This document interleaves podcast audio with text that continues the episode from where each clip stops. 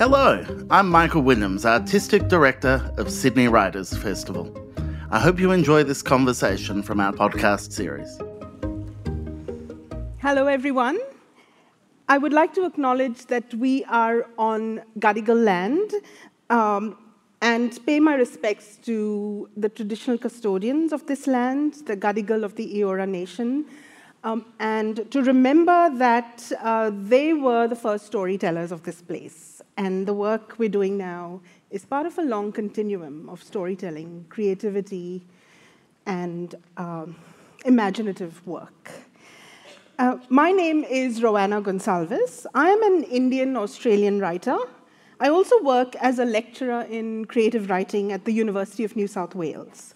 I have the great honor of facilitating a conversation with two of the biggest names in Australian literature, Michelle de Kretser and Christos Chalkes.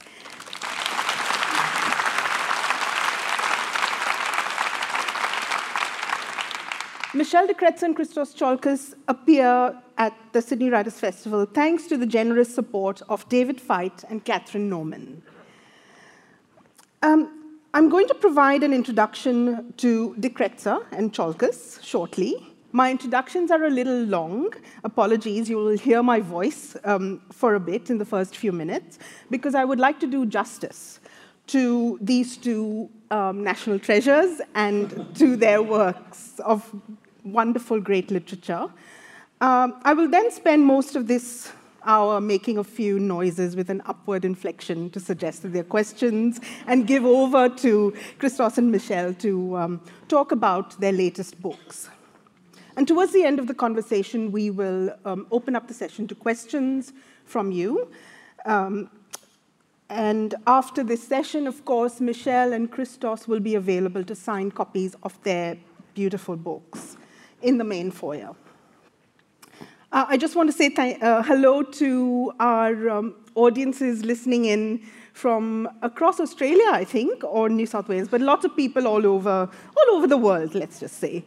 Um, um, I was going to introduce Michelle and Christos, but really you all know them, award-winning writers. They've been longlisted for the Booker Prize. They should have won those years. I don't know what the judges were thinking. Uh, they've been reviewed in the New York Times, Times Literary Supplement, you name it, you know. They've won every award there is to win in Australia between them. Uh, I want to, I want to t- tell you a little bit about their books, though. Um, Michelle's latest book, Scary Monsters, was published in twenty twenty-one. Scary Monsters is a novel in two parts, a novel with two covers. You can see the two covers here. Um, a novel that you must turn upside down midway through the book in order to read the rest of it. The title of the book, Scary Monsters, refers to three scary monsters: racism, misogyny, and ageism. But I think, like in most of Michelle de Kretser's work, uh, there is another monster that is being skewered in this book, and that is the fourth scary monster, the state, the abuse of state power, and its monstrous, frightening effects. This book metaphorically and literally turns the novel upside down, just as migration has upended her characters' lives. As one of the characters says in the book, "When my family emigrated, it felt as if we'd been stood on our heads." In a review of Scary Monsters published in The Guardian, the reviewer B J Silcox notes, "Michelle de Kretser's novel demands tactile participation. Scary Monsters is split sharply down the middle. One half tells a realist tale of the early nineteen eighties, the other conjures a gruesome and plausible vision of Australia's near future. Either could function as the book's opening act, and de Kretser places the choice in our dog-earing hands. The author turns the proverb into a dare. Just try to judge this book by its cover." Which cover, you know? One half of the book is focused on a character called Lily. Lily's family migrated to Australia from Asia when she was a teenager.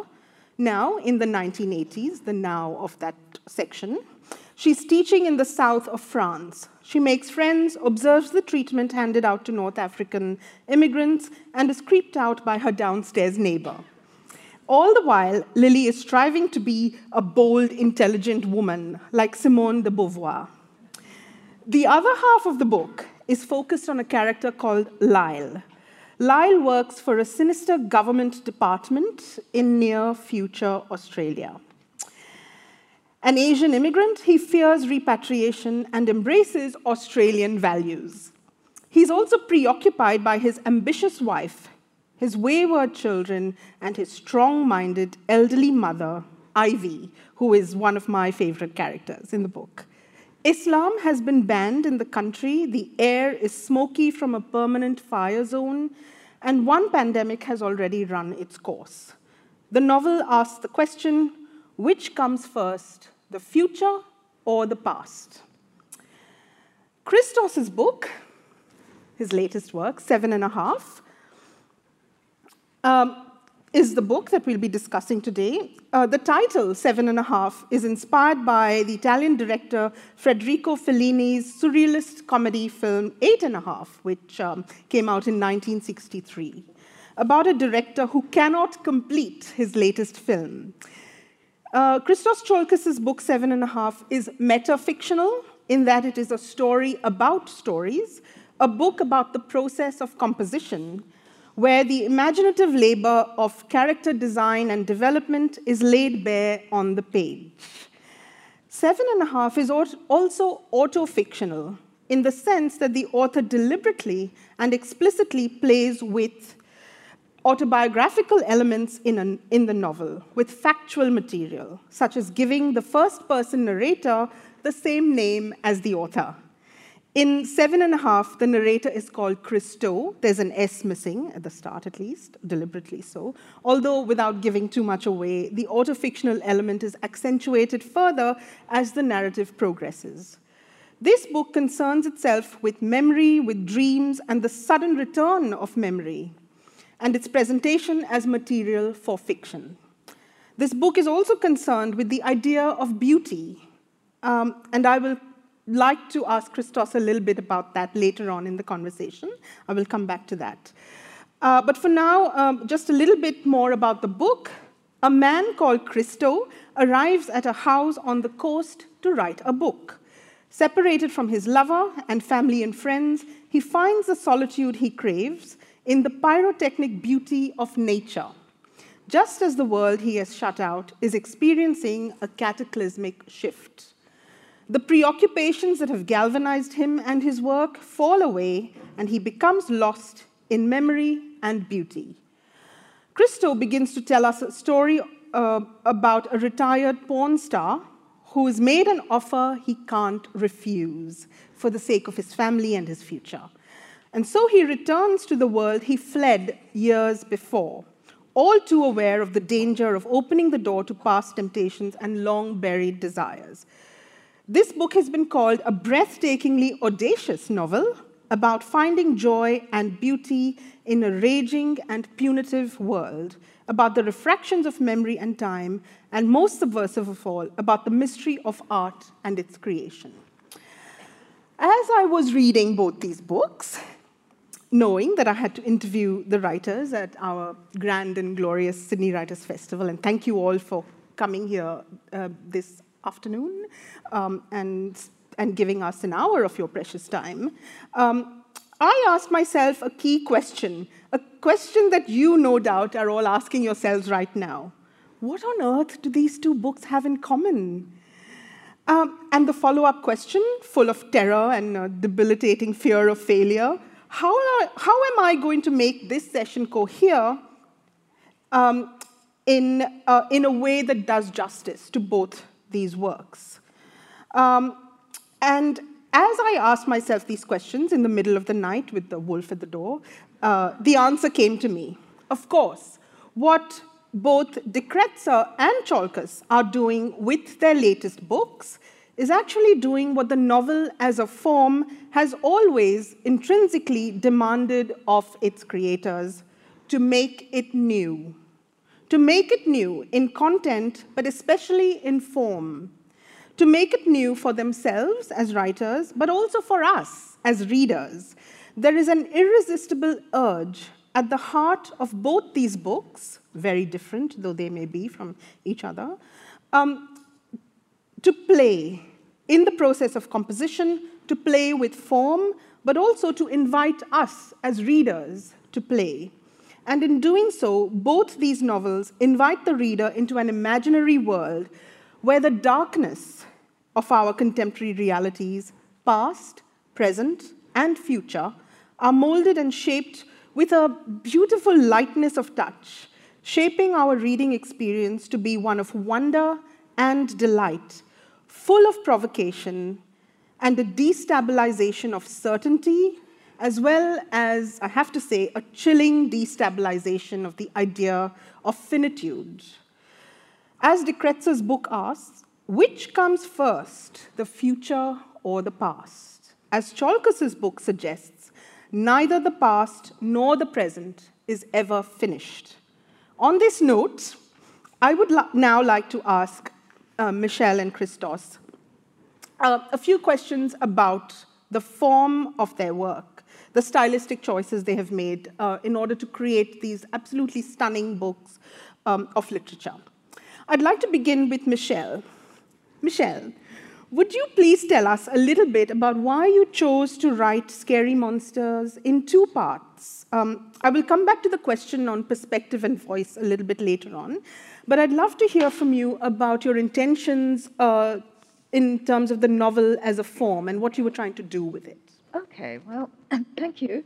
And um, I think you covered um, some of that beautifully in your introduction when you said, you know, it's to do with um, lives being turned upside down because both narratives are narrated by Asian migrants to Australia.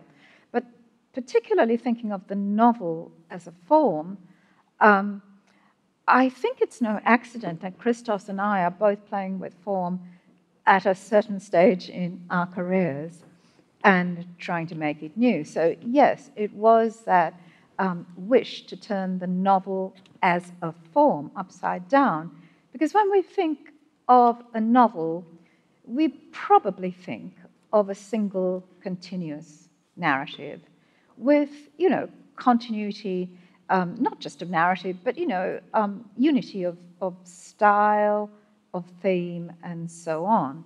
So I thought, I would try writing a novel which was radically discontinuous, not only in terms of the story, but in terms of, you know, the voice, um, the style, and, you know, what it was trying to, what each uh, uh, setting, um, chronology, everything. Um, uh, but it's interesting because I think um, more and more, and I, I don't know if you agree with this, Christos, but especially as I've been talking about this book, I've come to think that um, really form functions um, like a suit of armor. You know, it constrains you.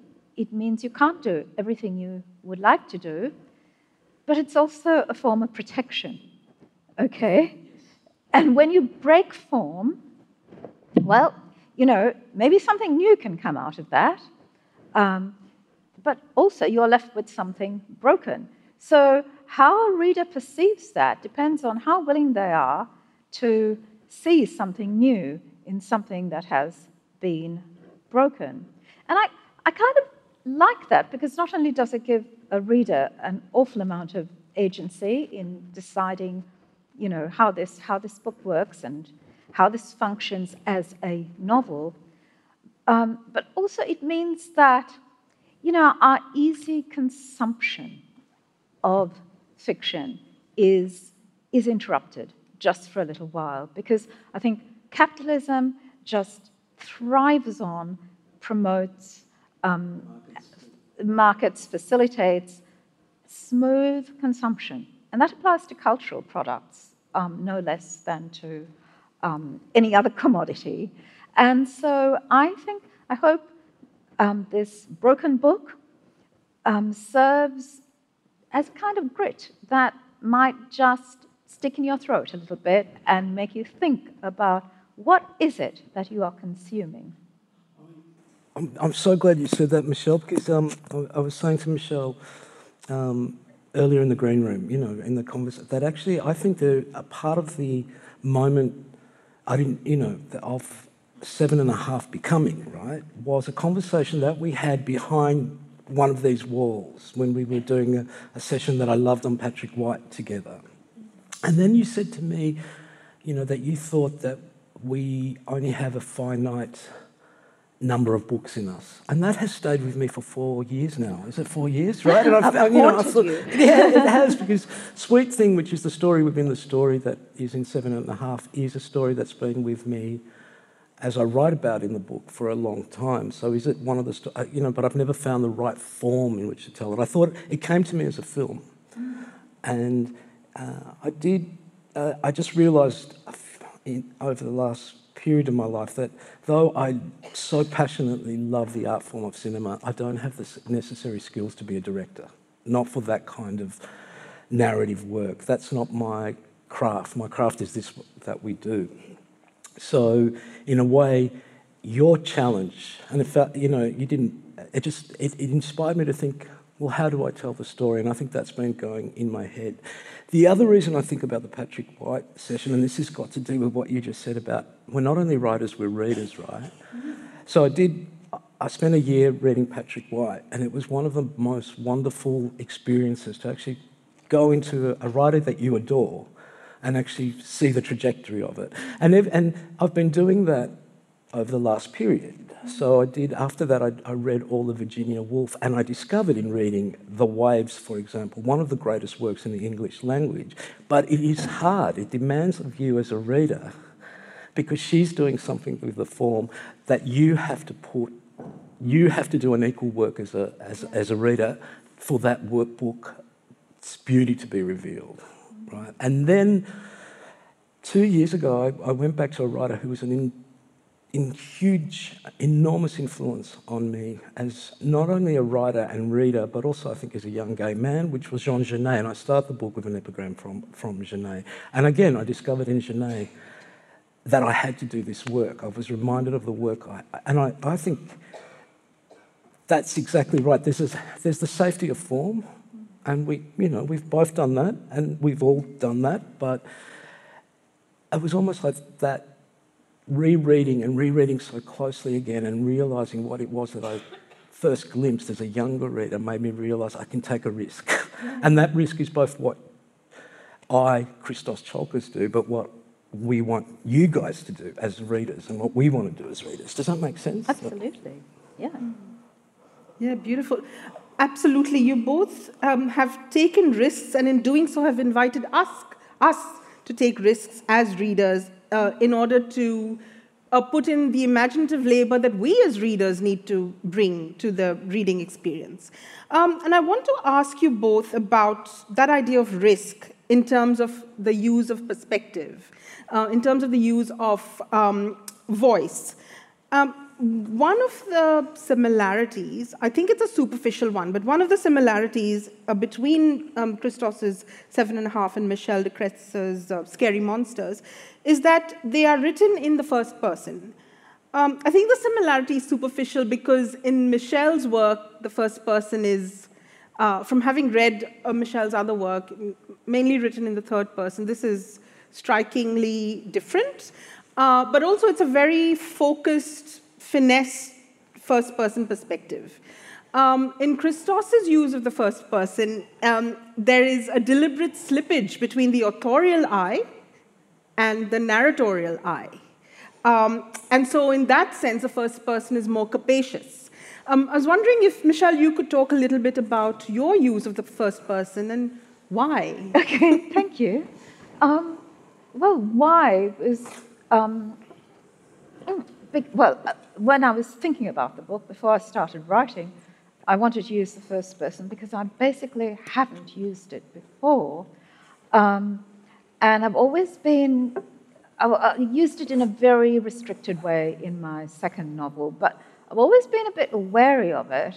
Um, a bit, yeah, wary is the word, because I think, um, you know, I, especially with women writers, it's often just read immediately as straight autobiographical fiction. And I'm someone who makes stuff up, you know? I really do. I, I kind of, um, you know, the imagination means a lot to me, the power of the imagination. And so I, I kind of resent it if it's just, oh, you're just transcribing what happened to you. Um, so there was that. I've always avoided it for that reason. And um, I guess I had become used to writing in the third person and developed a certain kind of facility with that. And, and you know, the first person, I mean, the third person is kind of beautiful, you know. It allows you to do all kinds of stuff. You know, it's like the, I don't know, it's like the literary equivalent of oil painting or something. You know, it's, you can get great effects, you know, you can go in close, you can move out further. It's, it's just a sort of fabulous way um, to, to, to, to approach narrative. But then, you know, I think I, what I fear above all is just repeating myself. And so for the very reason that I felt I could do that sort of third person, I must stay away from it now and write first, um, third person. I must um, go into the first person. And then, um, and this will seem crazy to you, Christos, because you've done um, so much work in the first person and done it so, so fabulously. But I started writing the, the first narrative in the first person and, you know, wrote about two thousand words. And when I read it over, I was... I mean, I was just mortified at how bad it was, you know. It was just, just shockingly bad. And I panicked really badly. And I thought, okay, well, I can't do first person. So I'm going to do, I'm going straight back to my happy place. I'm not going to walk towards that fear. I'm retreating. And I am going to write in the third person. So I rewrote this passage in my favorite third person after a lot of panic. And then I read it over, and it was mortifyingly bad. It was just so bad. And then I remember the thing that I managed to forget between each book, which is that first draft is always oh. mortifyingly bad. Do, do you oh agree with God, that? Oh, my God, yes. Uh, and it is one of the things that I've, it is really frustrating that I, I really... Uh, writers I love who, who want the first draft to be perfect, and yeah. they never finish the bloody book because yeah. that feeling of, oh my God, it's shit.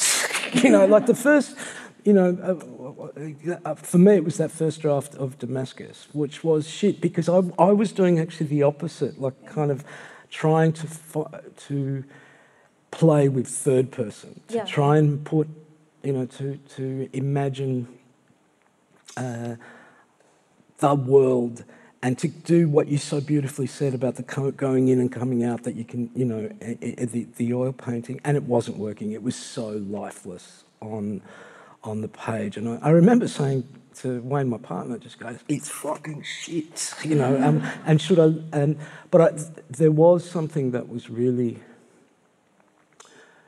I wanted to tell that story, right? So I...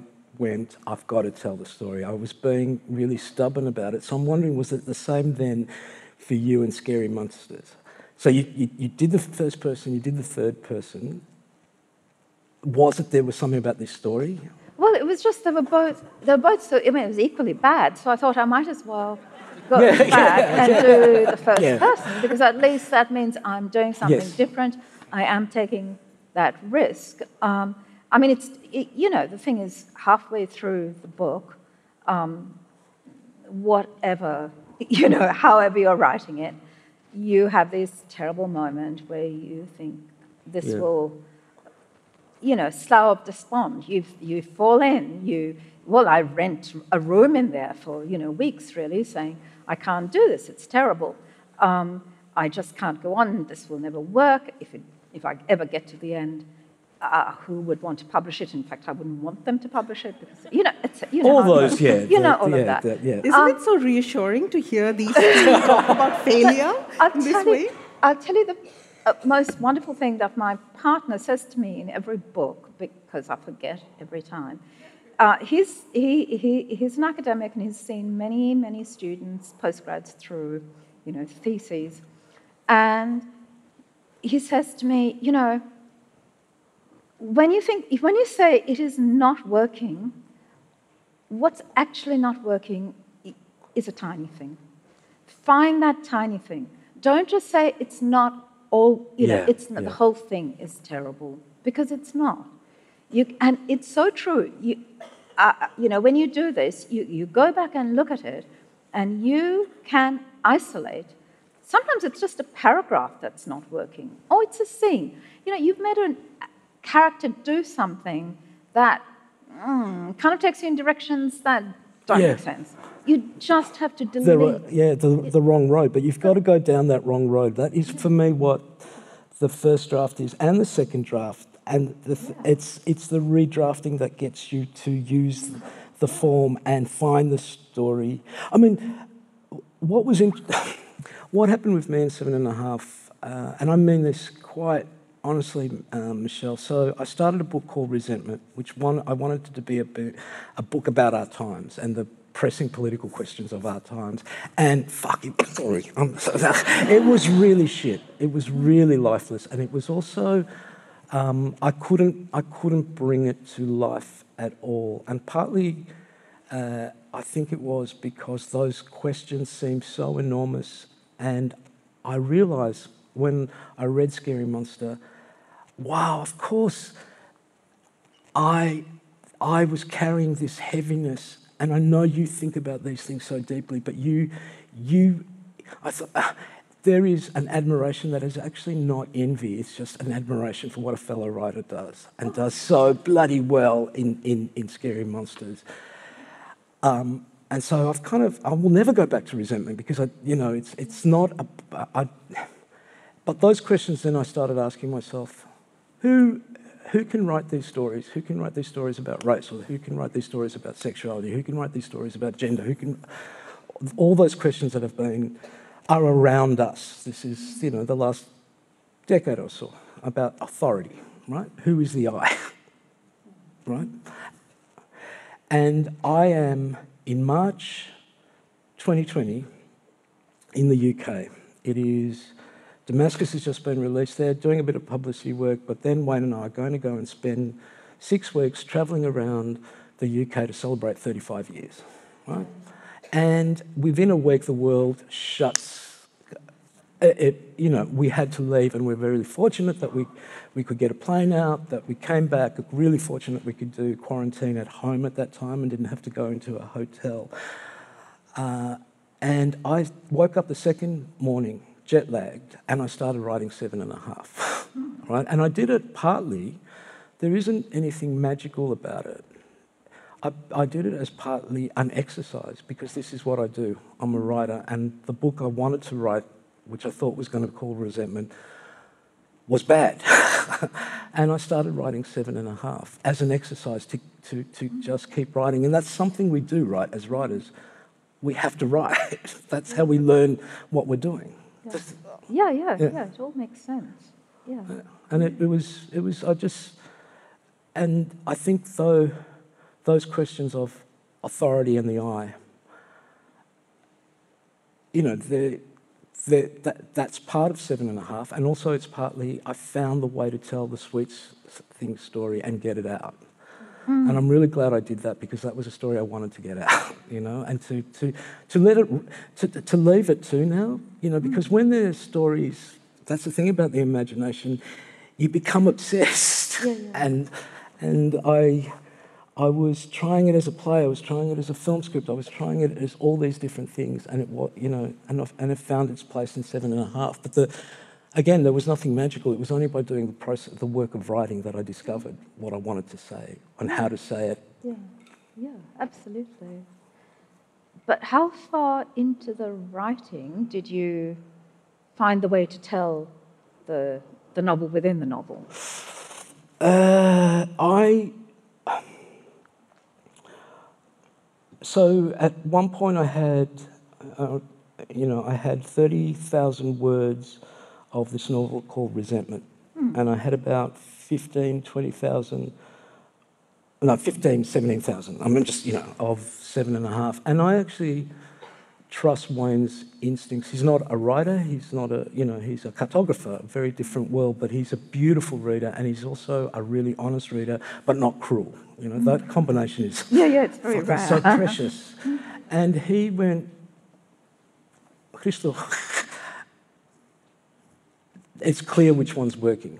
Okay. Okay. It's clear, that doesn't mean it is working completely, but it's clear which one I want to read. And I And I realised that the pleasure that I was having as a writer in writing Seven and a Half meant that that was the book I needed to go with. Sometimes there is the hard work of working on a book, uh, and you, for a while the pleasure isn't there, like, you know, the, yeah, yeah. Damascus. But with this one it was right from the get-go, and I think part of the pleasure was that I was just taking the risk of finding how to tell the story in writing the story.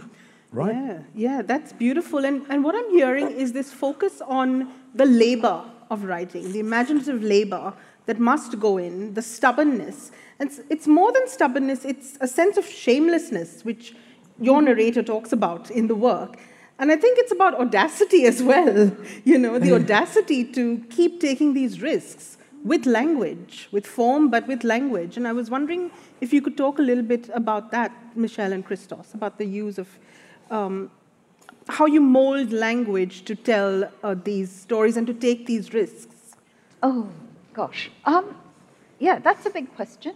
Um, I, but I'll, uh, I know you asked the big questions, Rowena. Um, I, I guess, okay, I'll come at that uh, slight, at a slight angle, I think, which is so, um, I mean, I, I go back to the thing I was saying at the start, that I don't think it's an accident, Christos, that you and I are doing this at a certain stage in our careers. That's right, yeah. And um, I'm sure you know um, Edward Said's um, book on late style, where he talks about, I mean, he talks many about um, composers and how, you know, um, certain famous um, composers um, towards late in their careers just kind of, you know, Um, started producing work that was really different from their earlier work, with a kind of, you know, I don't care what people think about this. I'm doing my thing because, you know, they've reached this certain stage. So, you know, he,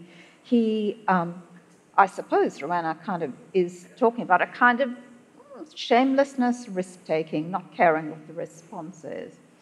I'm, all, I'm sort of interested, in a way, more in what... Um, So Michael Hoffman's take on this is what he calls old style, which I quite like, old style. Um, and he defines old style as being brisk and grand and plain. Okay? Now, brisk, I think, we can do. It can, is to see how you can do brisk. It's mostly a matter of taking stuff out, right? I know about you, I love that delete function. Yeah, yeah. I really do. Um, I, I, I love the red pen. Yeah, the red I... pen, great too. You know, draw, so satisfying, draw a line through it. Um, and, you know, it just immediately kind of, the pace of your narrative improves, right? You know this, Rowena. Um, you're a very briskly, beautiful writer yourself. Um, So brisk is okay. Plain, I mean, Hoffman's examples are people like Rilke and um, Wallace Stevens and Pound, I think. So I'm plain, I'm not entirely yeah, yeah, okay. sure, but I'm, I'm guessing he means lucid, you know, precise, I don't know. Grand is the hard one, right? How do you do grand? I have no idea. I'm hoping that if you do brisk, and plain, that grand somehow arises out of these things. Um, you know, but yeah, working on your sentences, basically. I, I really do believe, Christos, that, again, I don't know what your take on this is, but, you know, if you fix the sentences, other things take care of themselves. Yes, I think the, the other word I would add to that, Michelle, is uh, a play. That is part for me of, of, of writing, you know, and, yeah. and not to forget that. Now what I find magical, what I find beautiful, what I find selfish even in, the, in what we do is that we can use the imagination. That isn't um, like I, I, I know my fortune I, that we, we can do that. The, the struggle is hard to get it right, and that's about getting the right sentence. But it's an um, it's an, an, an astonishing fortune to work with words and to try. And I think maybe that's part of that old style, in the sense of going, that's what matters now to to me. Um, I, I remember years ago reading that wonderful Alex Ross book, uh, The Rest Is Noise, A History of the twentieth century, uh, uh, uh, which, were, which was about classical music, which I didn't grow up with. So for, it was an education. It made, I love that book because it made me go and educate myself on classical music. But there was a beautiful section on Sibelius, and where he talked about Sibelius was so out of fashion. But, and there's a love, oh, it's so long ago, I'm, I'm not going to do it justice, but where Sibelius said, just let me have my room to do my work as a craftsperson.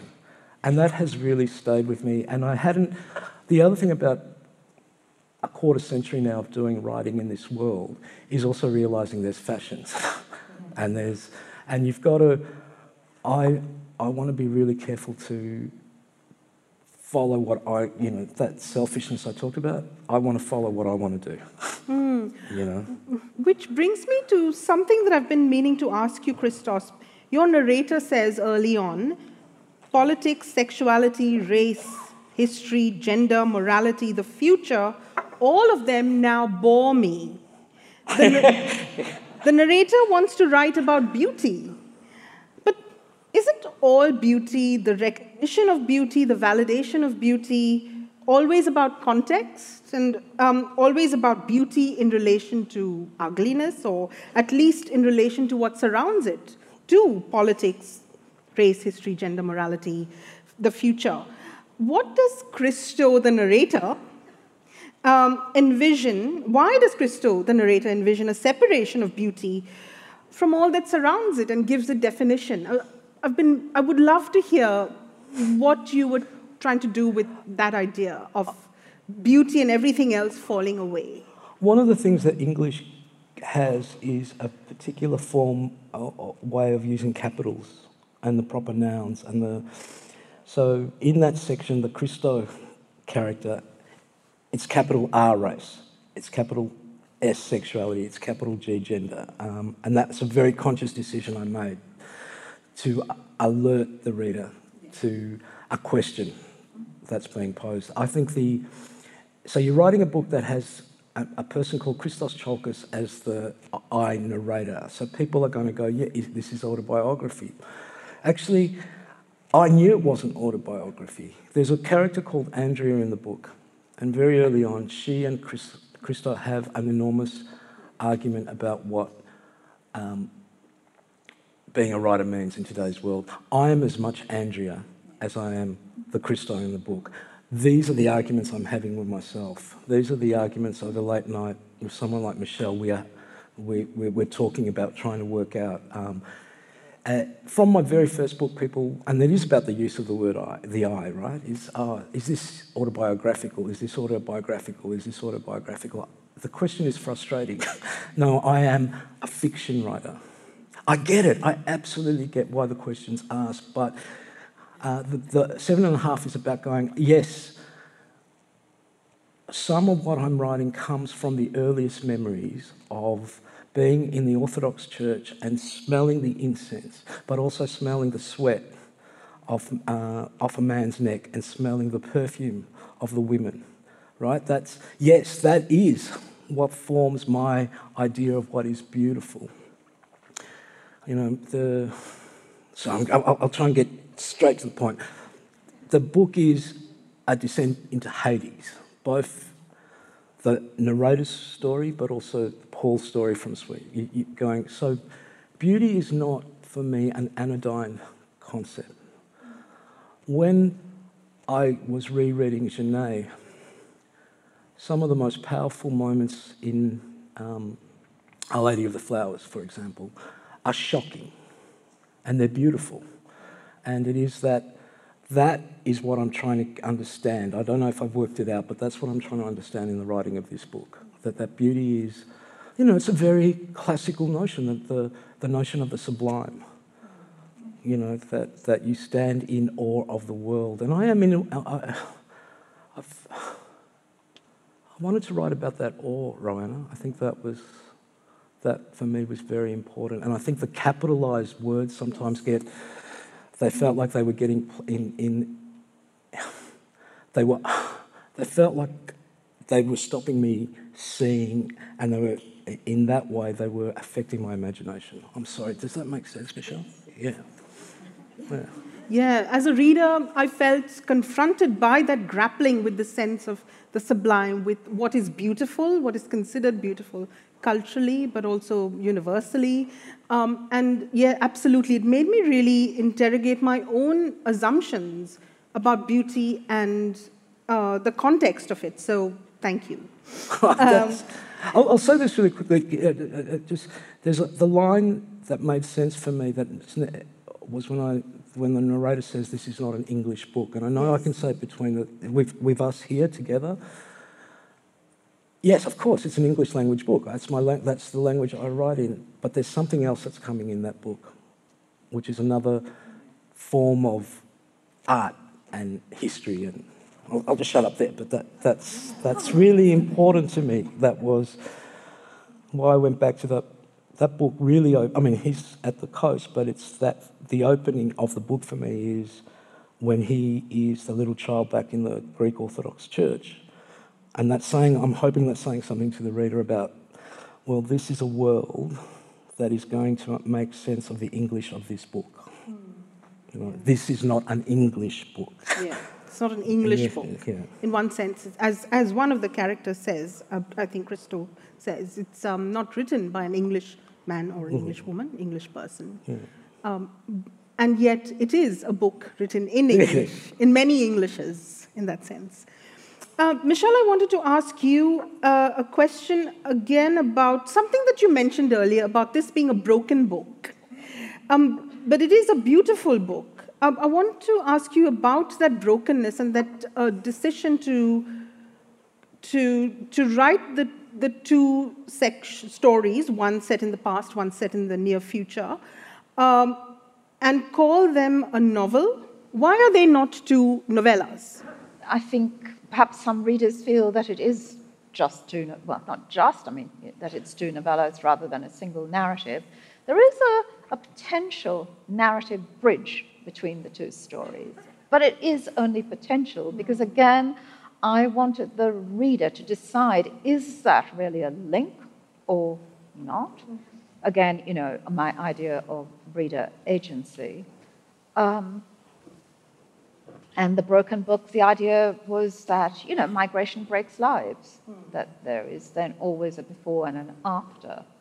Um, and again, going back to my, you know, thing of the novel as, um, as a form, and to what extent can we push, push, push, push that form? Um, and, you know, um, is it, it is what you have left at the end um, a novel or not? So I, I would think of that question as still being an open one, but, you know, in my mind, I absolutely conceived of it as a single project and as a single novel. Um, I mean, there are... you know, I keep saying radically discontinuous, and it is in many ways. There are some continuities, like the fact that they are both first-person narrators, they are both Asian migrants, you know, I'm perhaps making the point to... Yeah, yeah, no, I completely, to me, it, it felt like it was, it was um, one, one big story that had two separate ways of, of, of approaching story, actually. Um, and just to go back to what you were saying earlier about, uh, was it Michael Hoffman who talks about um, briskness and plainness? And in some ways, you talk about um, putting pressure on the novel as a form um, and the, the sense of radical discontinuity. And, and to me, that seems like, again, moving towards plainness, letting all of the traditional markers of narrative continuity fall away, mm-hmm. and, and seeing what, you, almost what you can get away with. Indeed. Well, you have to buy the book to see what Michelle can get away with can and I what away you with can it? get away with as readers. Um, but this brings me to that idea of um, the manipulation of chronology in both your work. You play with time in very interesting ways. Christos, your book kind of unfolds loosely chronologically, but within that frame, there's a lot of back and forth. There's uh, a sense of what Michelle does in, in um, the, lives, um, uh, the Life to Come, the sense of a deferred understanding, uh, where you give us almost the end of an argument, and as a reader, I'm going, wait, what? And then there's twenty pages of the premise and the, the argument unfolding itself. And then at the end of those twenty pages, as a reader, I go, ah, now I get it. And that's, that's a very beautiful, skillful thing to do and just magical for a reader to apprehend in the work. Um, I was just wondering if you could both talk a little bit about how you uh, manipulate time on the page. Michelle, of course, in your book, Michelle's book, it does not, each section does not start at the beginning. It does not end at the end.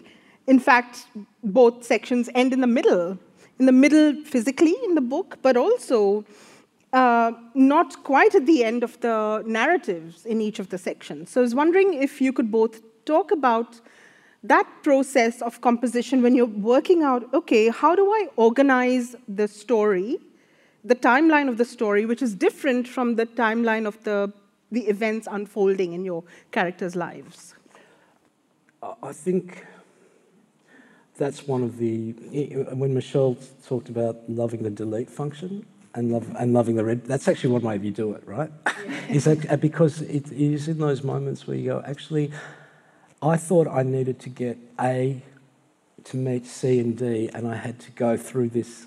What happens if we start with A and suddenly we're, we're, we're with C and D and A and I don't have to do the whole explaining of how we got there and trust that the reader, the reader will, will make that jump. This is, uh, uh, this for me is what I owe cinema as an art, right? Um, I, I also owe it, of course, to literature. Like, I've learned to write by loving books from very, very young, but it is actually film, I think, that is, is one of the ways I think of how to tell story and how the jump cut, how the edit, how the... Uh, how those formal technical questions, how do I do it as a, as a writer? I mean, that's, you know, that has been uh, part of how I've been thinking about the, the novel and the short story for a very long time now, particularly the novel, I think, much, yeah, to be, um, oh, even when um, uh, we, you were just talking before, I, there's a, a wonderful Thai film, Syndromes in a Century, which is such an inspiration for me because it tells the same story twice. Do you know it, Michelle? It's, it's beautiful. It's the same love story, but one is set in a peasant world and one is set in a cosmopolitan urban world in Bangkok. What happens if you, tell the, if you actually tell the same story but you have different settings? That's the, that's the great thing of loving art, of loving cinema, of you go, oh, I wonder if I can do that as a writer.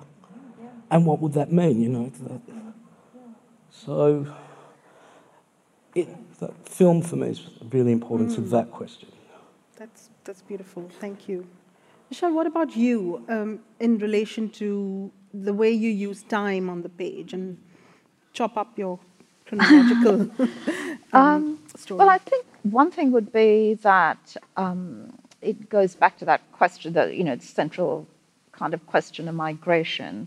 So Lyle, uh, who's one of the narrators, at some point says, you know, after you migrate, the past is no longer a guide to the future. Because obviously, when you've changed countries, you know, your way of apprehending the world, uh, you can't rely on what you knew in the past. And your way of being apprehended by the world, the way you are seen and perceived, will also um, shift. So... Uh, for me, with the reader, this was again a little way of, um, you know, making the form of the novel embody the ideas in the novel, because no matter which which narrative the reader reads first, the one set in the past or the one set in the near future, it won't necessarily be a guide to help you make sense of what you are experiencing now. So that was my way of playing with um, chronology. And I actually think the designer did a really um, super clever thing with the cover, because, um, so here's a cover with um, blossom on it, and here's one with a cherry on it. And of course, blossom precedes fruit. But she put the blossom on the one set in the future and the cherry on the one set in the past. So I think that was clever. So, you know, which comes first, the future or the past? Um, so it was, uh, that was a very nice um, detail that, yeah, that she, she um, came up with. And on that question, which comes first, the future or the past, I'm going to open it up to questions from the audience. If any of you have uh, questions to ask of Michelle de Kretser and Christos Chalkes. We have time for a couple of questions. Um, there's one up here on screen from uh, someone who, from Liz from Geelong. Hello, Liz. Christos, do you think your coming to beauty as your focus for Seven and a Half is because you now have the wisdom and experience to trust your own instincts, your heart, and feeling, rather than grappling with intellect and exploring the capital letter issues such as gender, sexuality, et cetera? Uh, I think part of what happens to that question, and you know, you know this, Michelle, is it's not when you finish the work of your of a book, that book is finished, right? But there was something. The previous novel was called Damascus, and it took me seven. You know, it took me a long time to write, and it was it was a novel about the. What was Christianity before it was Christianity, like faith? And going back to those questions, going back to that theology, going back to philosophy, going, it was incredibly liberating for me, both as a writer, but also as a human being, to go, these are, this is a, a place that I haven't dwelled in for a long time, and it, it, and it does shift the way you look at the world, right? That's, I think that's what happened in the, in the process of, uh, of writing Damascus. And just really quickly to that, I would say that when I, why I talked about the, you know, flee, fleeing, it felt like just coming back from, from Europe in two thousand twenty, it was with an absolute sense of gratitude that I had a home to come back to, mm. and yeah. what that means. Yeah, beautiful. You know, I've got really serious questions about my place here, and but it was, you know, uh, yes. That, I think that's what led to, to, to that book as well. Thank you. Uh, we have a question uh, from the audience. Thank here. you. Um, could I uh, agree with um, our moderator today in saying that both of uh, the people we've got speaking today are national treasures, and um, it's been incredible to hear your theory of everything and explaining your processes. Very inspirational. I'm sure most people would agree. Yeah. Um,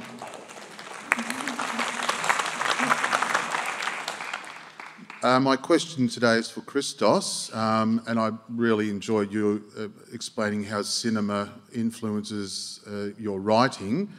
Um, I've recently seen the film Memoria, and I'm wondering, I actually saw it three times. I don't normally watch films twice, but I actually watched this film three times, and I found it quite profound in a lot of ways. I'm just wondering, have you seen it, and do you have an opinion on it?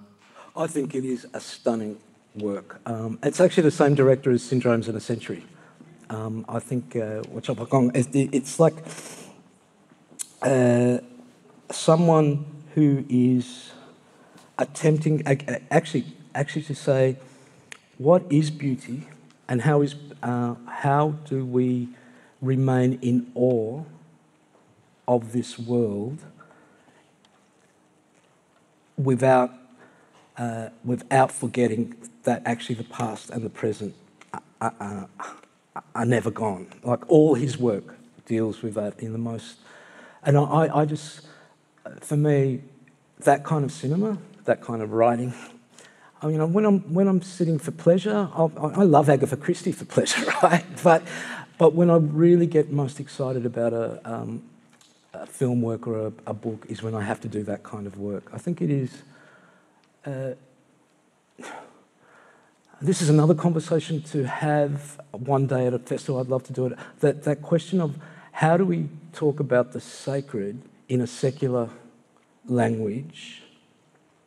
And I think that film is attempting to do that. That's what I'd say about it. Thank you. We have um, another question from the audience and, and one uh, from Tasmania. Uh, I'll ask this question and maybe the writers can decide which ones they would like to answer. Um, so from Tasmania, what do you each consider to be your first language? Do you feel having multiple languages enriches your writing? Would you like to ask your question now? I'm just conscious we're, um, we have a few sure. more minutes. That's all. Um, my question's for Michelle. Uh, thanks for writing your book. I enjoyed it. Uh, I found the character's experience very um, sp specific, but also very universal. I related to it a lot. And um, my experience with race as also a, an Asian person, um, half Sri Lankan, courtesy of my dad up there, um, has changed over time. Um, I was like a young brown, only brown boy in a, a a white school in the northern suburbs of Sydney, and then I moved to London, and then post Black Lives Matter, I think my relationship with race has changed again. Initially, when I was younger, from one of submission and assimilation to one now that I think almost borders on anger in a way, and I kind of sense that in your book. Um, and I was wondering if you, maybe this is a question for my therapist, not for an author, but like... Uh, uh, I, I was wondering how, how um, if you've kind of thought of how to alchemize the anger that I kind of feel in your book into something a bit more, a bit more fruitful, a bit more um, future-looking, and a bit more loving, or something. Gosh, um, thank you so much for that question. Um, it's a it's a terrific question. I guess for me, I. I write. Um, do you have some kind of creative um, practice? Uh, yeah, uh, music. Oh, fantastic. Well, you know, I would say channel it into that and see what happens. Um, why not? That's beautiful. Thank you. That is the best um, advice. Would you like to say anything about the question on language before we uh, bring the session to a close? I'm really... Uh, I've told this story, but it is actually true. When I first started school, I didn't speak any English. So I was in a, um, uh, I was in a class of immigrant and refugee kids uh, for a period, uh, even though I'd grown up in Australia. And I'm, I write in English because I'm more... That is the language I was trained in, if you like. And I love the English language. Um, but I'm really glad I have Greek as a form, even something as simple, because gender plays a different role in the, in the language. You can steal from it and put it in the English language, and, and playful, strange, wonderful things can happen. Just, yeah. Totally. And I mean, I, just to say, you know, the, the second part of that question was, um, does having another language enrich your writing? I hope that it enriches my thinking, because yeah. um, the moment you shift languages, you shift your way of uh, apprehending the world, your way of understanding the world. So, you know, it's yeah. one of the things, Michelle, that I, you know, I've, I've probably just been in your ear about this for so many decades now, but fuck, I hate it about our education system and language here. It's, it is the arrogance of being an English language, you know, forgetting what languages we have here and historically have had here profoundly for millennia. Like, you're absolutely right. When you have to think in another language, you're open in a different way to... Oh, there's an empathetic relationship that happens with language. Yeah. Beautiful. Would you like to say anything else? Okay, and on that note, kind of unfurling into the future of um, um, being empathetic with language and, and thinking in multiple languages, I would like to draw this session to a close uh, and to also say that Michelle and Christos will be available to sign copies of their books. uh, thank you for being such a great audience. Please join me in thanking Michelle de Kretser and Christos Chalkes for being just so fabulous. Thank you for listening. If you enjoyed this podcast, please remember to subscribe and to rate our channel.